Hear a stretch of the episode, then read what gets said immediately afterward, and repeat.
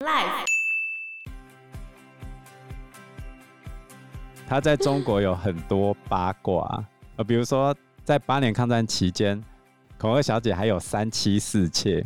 三妻四妾，在重庆的时候，人家在打仗，然后她跟军官的夫人同居，然后在她的公司里面，大家都称呼孔二小姐是总经理，然后这个军官夫人是太太。Hello，大家好，我是 Joe。我是方娜。我是 Anna。所以之前也有说，就是孔宋家族他们在抗战时间大量囤积那些物资，嗯然后就趁着涨价的时候再卖出去，大赚这种战争财。但也没有人管得了他们。当然没有啊，他都第一夫人的家庭，谁管得了他们？比如说最无法无天的就是宋霭龄她女儿，叫做孔令伟，对，她本名叫孔令俊，俊杰的俊哦，就是英俊的俊，但她是女生。哦人人称孔二小姐的孔令俊，对，据说她小时候就是女生的打扮，可能是因为她在有一次就穿长裙，穿到都长痱子了。宋美龄就说：“哎呀，怎么都长痱子了，来给她穿短裤。”然后一嗯穿短裤之后，就变得越来越男性化。然后因为宋美龄她没有生小孩，她跟蒋中正是没有孩子的嘛，就我们嗯之前讲过，在中原大战时期，她流产，然后就生不出来了。然后后来他就把这个孔二小姐孔令伟当成自己的孩子，然后他一生中都非常的依赖这个孔二小姐，所以孔二小姐在中国的时候就闹出了非常多很夸张的事情。因为她是第一夫人的干女儿嘛，又是很有钱人家的二女儿嘛。她小时候念书的时候，最喜欢做的事情就是让同学们打架，为什么？他们打起来，她觉得很好玩呢、啊。她也不是自己下去打哦，她是看着人家打，挑挑拨离哎、间，然后让两边打起来之后，他就在旁边看，这样觉得很好玩，促成纷争。对吧、而且因为她是宋美龄的管家，嗯所以其实全部人都叫她总经理。那后面也是圆山大饭店的总经理，孔二小姐，对孔二小姐。他从小就很有钱，然后嗯十岁的时候，你看那时候的中国，他最喜欢做的事情，十岁小朋友，国小四年级，嗯，你的兴趣会是什么？国小四年级哦。玩吧，对啊打球对啊打躲避球不是对吗？对对对，他最喜欢射击。射击民国初年的孙安佐，射击啊，十岁的孙安用佐，枪还是用箭？枪啊，怎样射 击？砰砰砰啊，去打靶、哦，是吗？对 啊。然后他十三岁开始开车，十三岁哪能开车？还有这么高？可以啦，可以啦。以前的车也比较窄一点啊，哦哦，可以啦。女生十三岁就差不多，万里十三岁到现在长几公分，不要国告一是诉吧你， 我想要告诉你，我超矮奇好，一定没长几公分吧？对对，每张几公分。对啊，差不多啊。怪，书里面就有关于她之前开车的事情，就是孔二小姐在外名声非常的差，所以她待人很粗鲁，而且她非常的凶悍。有一次，她开车到他们孔家的乡间的官邸，那时候晚上是有灯火管制的，车子不能开得太快。然后交通警察呢就拦住他，要他放慢速度。就他就对着警察，然后就冲过去了，还一边骂他“去你妈的蛋”， 就骂他脏话。然后警察就被他撞出去，受伤了。啊，他车上的副官就很紧张的跳下车，然后招呼着把那个警察送到医院里面去。孔二小姐就坐在车上，若无其事的样子。不干他的事。对，是他撞的啊。有个高傲的欸对啊，他最喜欢的服装就是，男嗯装。哎、他都穿男装，然后或者穿西装，那他是短头发的吗？短头发。对对，他是对短头而发且。还梳油头哦，这么帅哦、就头发会往后梳那样子。哦，然后把礼帽戴的歪歪的，手上拿个折扇在那边扇，嘴巴里面叼个雪茄。据说他大概十几二十岁的时候，有一次有人帮他介绍一个西安那边的军阀，他还真的穿了女装，然后去那边就是要相亲就对了。可是他去相亲的时候呢，那一个军阀一开始就是假装成记者要来采访孔令伟，嗯就被孔令伟呛回去，跟他说你什么身份？叫你们总编辑来采访我这样子，你这小小记者没有资格采访我。然后那一个军阀就想说，你那么夸张，然后来采访你还要被你这样子呛回去，他就很生气。然后后来孔令伟他真的打扮成女装，然后去找他的时候，他说：“哦，感谢孔二小姐来，然后我带你去视察我们的军队。”那他穿着高跟鞋，还穿着裙子，然后那个军阀带他骑马去视察军队，然后走了大概两天，然后也没有一个好的地方可以睡。孔二小姐就觉得她竟然被人家如此的羞辱、被对待，而且她先羞辱了人家，人家就羞辱回来，然后后来从此之后，她就不再相亲了。可是她后面就是，呃，很多记载都说她是同性恋，而且她也不避讳她喜欢女生。那他对喜欢的女生也会这样粗鲁吗？还是就没有记载到这样，但是有一些说法是说他都会去抢一些高官的姨太太啊，还真的会被抢走这样？啊，她是孔二小姐呢，你还不乖乖双手奉上？那在那个年代，同性恋是什么样的角色啊？就就那个是社会眼光哦当然觉得怎么会不不正。常吧？嗯他也不 care 啊，他不会躲躲藏藏，他很张扬哦，很勇敢哎、他就会他就会穿着男子的服装。即便宋美龄去美国出差的时候，都会带着孔令伟出去，孔令伟就是他的秘书，然后他还会带着他的女朋友一起去， 然后他就把他女朋友留在车上，然后宋美龄知道这件事情，他也没有管他。 觉得没有关系，对，就是宋美龄，她是个很重视礼貌的人，可是对孔令伟，她都不会要求他。其实宋美龄跟蒋中正都非常宠她。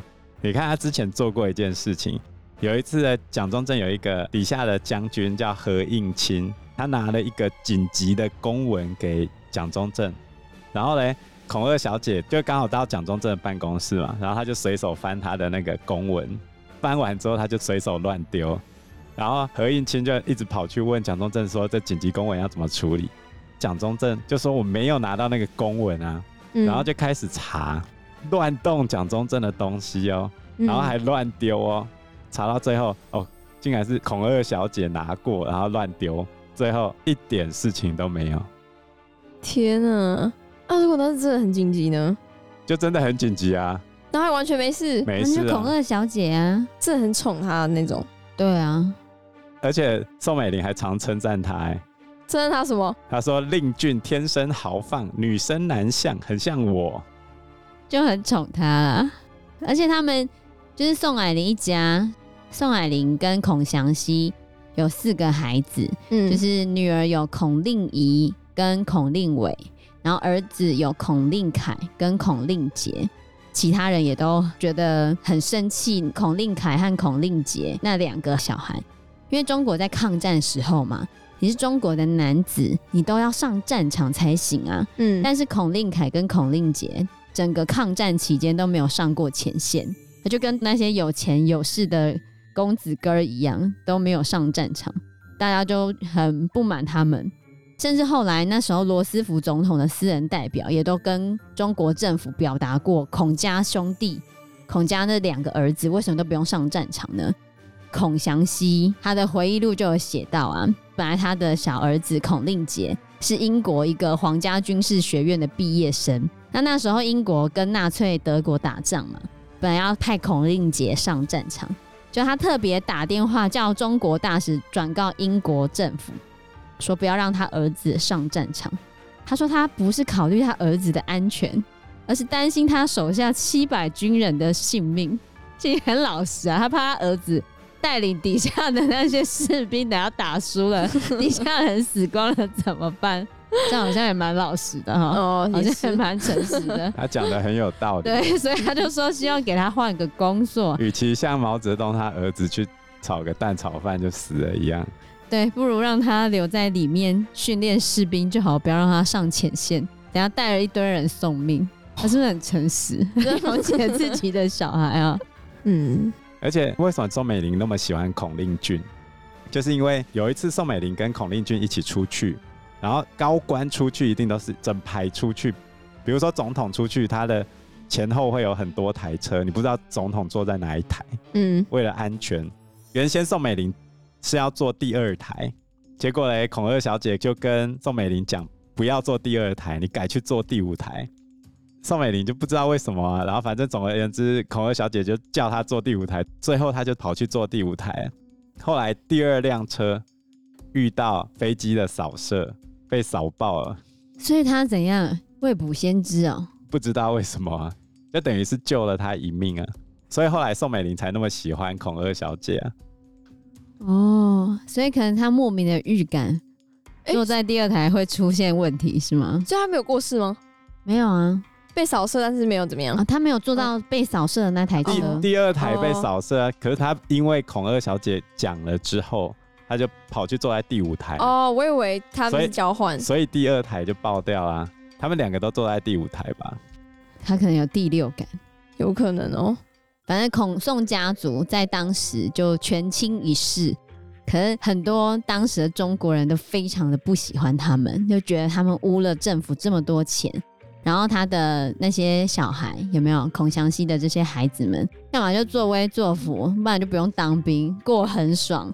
即便大家最喜欢的孔令仪，就是宋霭龄的大女儿，她是个文静温柔的孩子，像他喜欢的一个人呢，就出身比较低微。宋霭龄觉得孔令仪看上的那个男生配不上他女儿，但是后面他还是结了婚呐、就孔令仪还是去美国，然后跟那个男生结婚。最后宋霭龄还是有承认他们的婚姻，然后送了他非常多的嫁妆。那时候正在抗战，他送的嫁妆啊，用飞机送了很多箱的刺绣古玩作为他的嫁妆。然后结果那个飞机失事，他的嫁妆全部都洒了出来。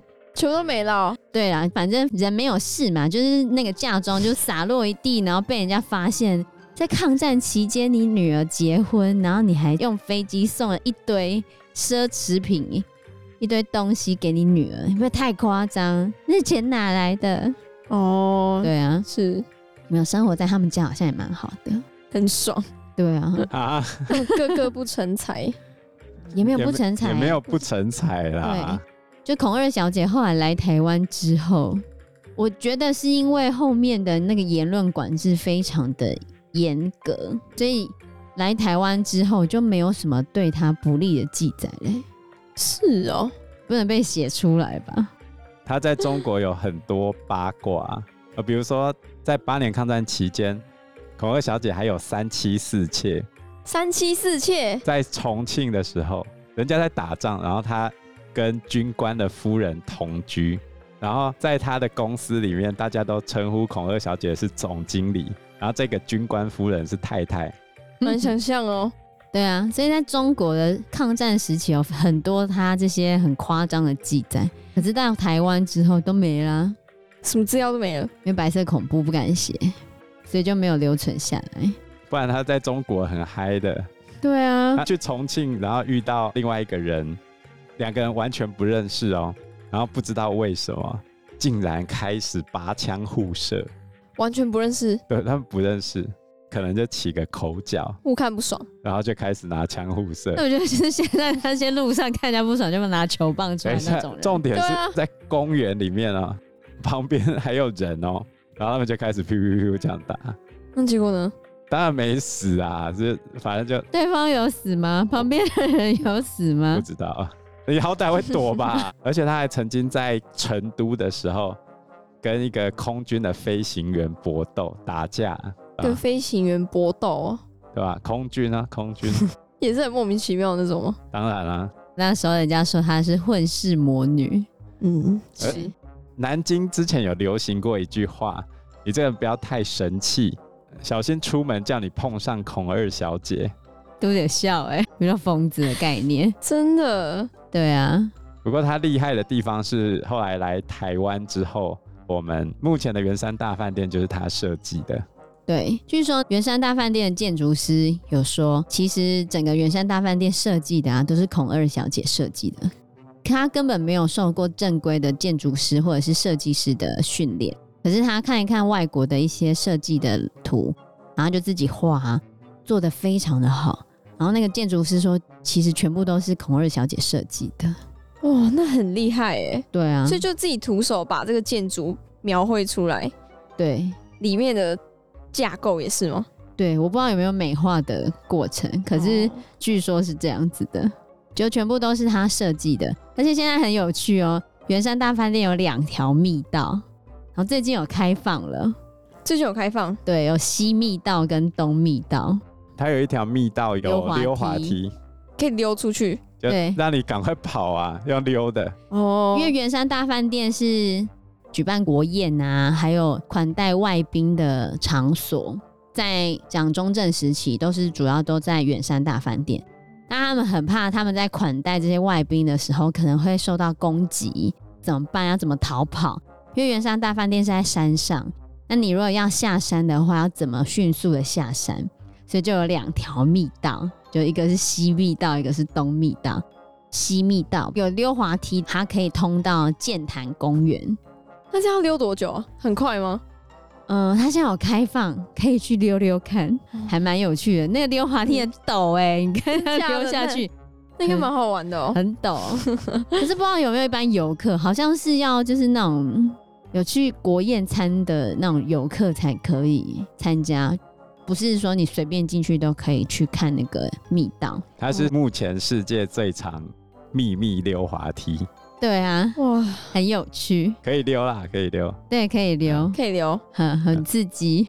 那你没有去吃过饭吗？有啊，然后我们有去吃过，是好的吗？还 OK 啦。还行咯。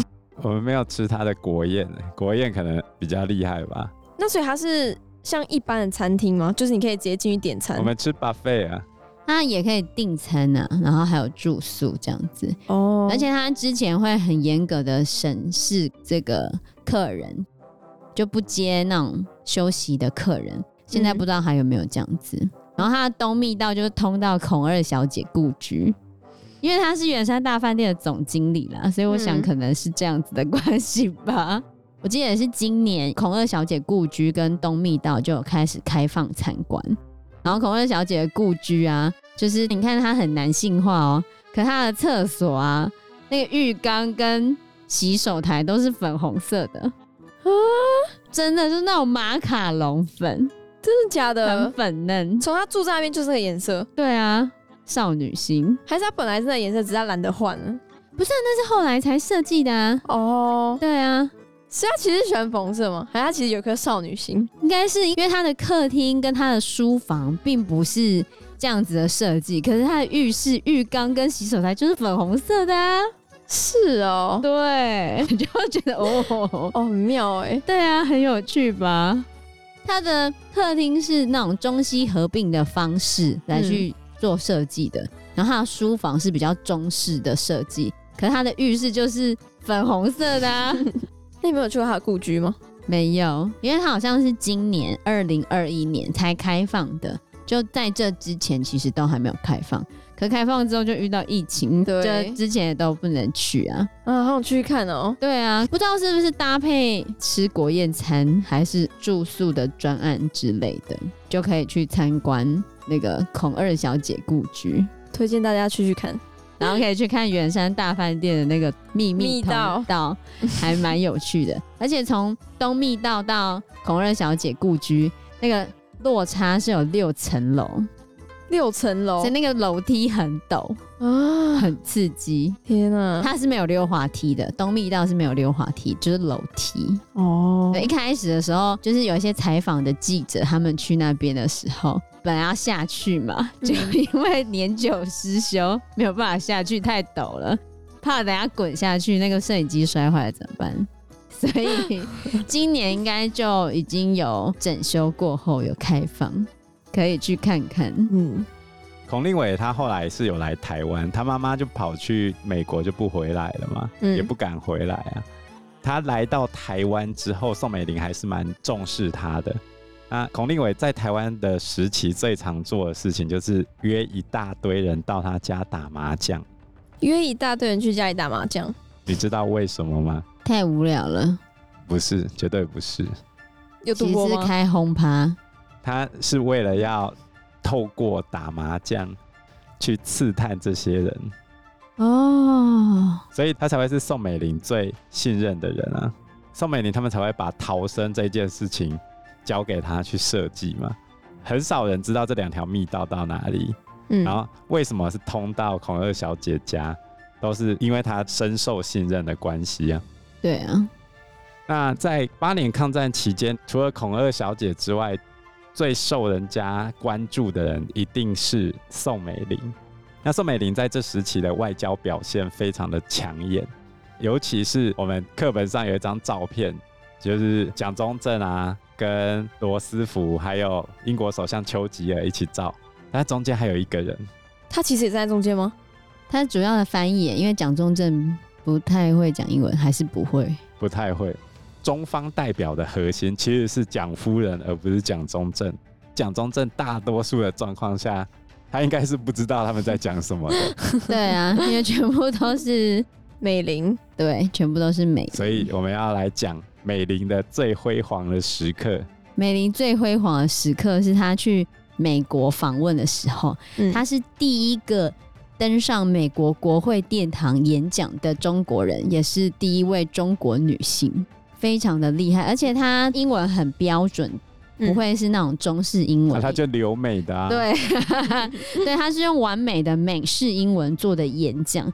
当时演讲完毕，一堆人起立鼓掌了将近四分钟哦。鼓掌四分钟， 对啊，而且大家很喜欢她，因为就觉得她就是怎么讲，长得很漂亮啊，有着美丽的脸，啊，有着象牙丝绸般皮肤，对她欢迎是万人空巷的。你看，超欢迎她的，而且她还要陪着她的先生，就蒋中正一起去参加各式的会议，她就是她先生的翻译。所以其实很多时候，你说里面有没有他的意见，可能也有，可是反正就是蒋中正就非常的依赖他，等于就是抗战时期对外的代表，所以这是他最辉煌的时候。因为时间关系，我们这一集节目就到这边喽，谢谢大家，谢谢大家，谢谢大家，拜拜，拜拜拜拜。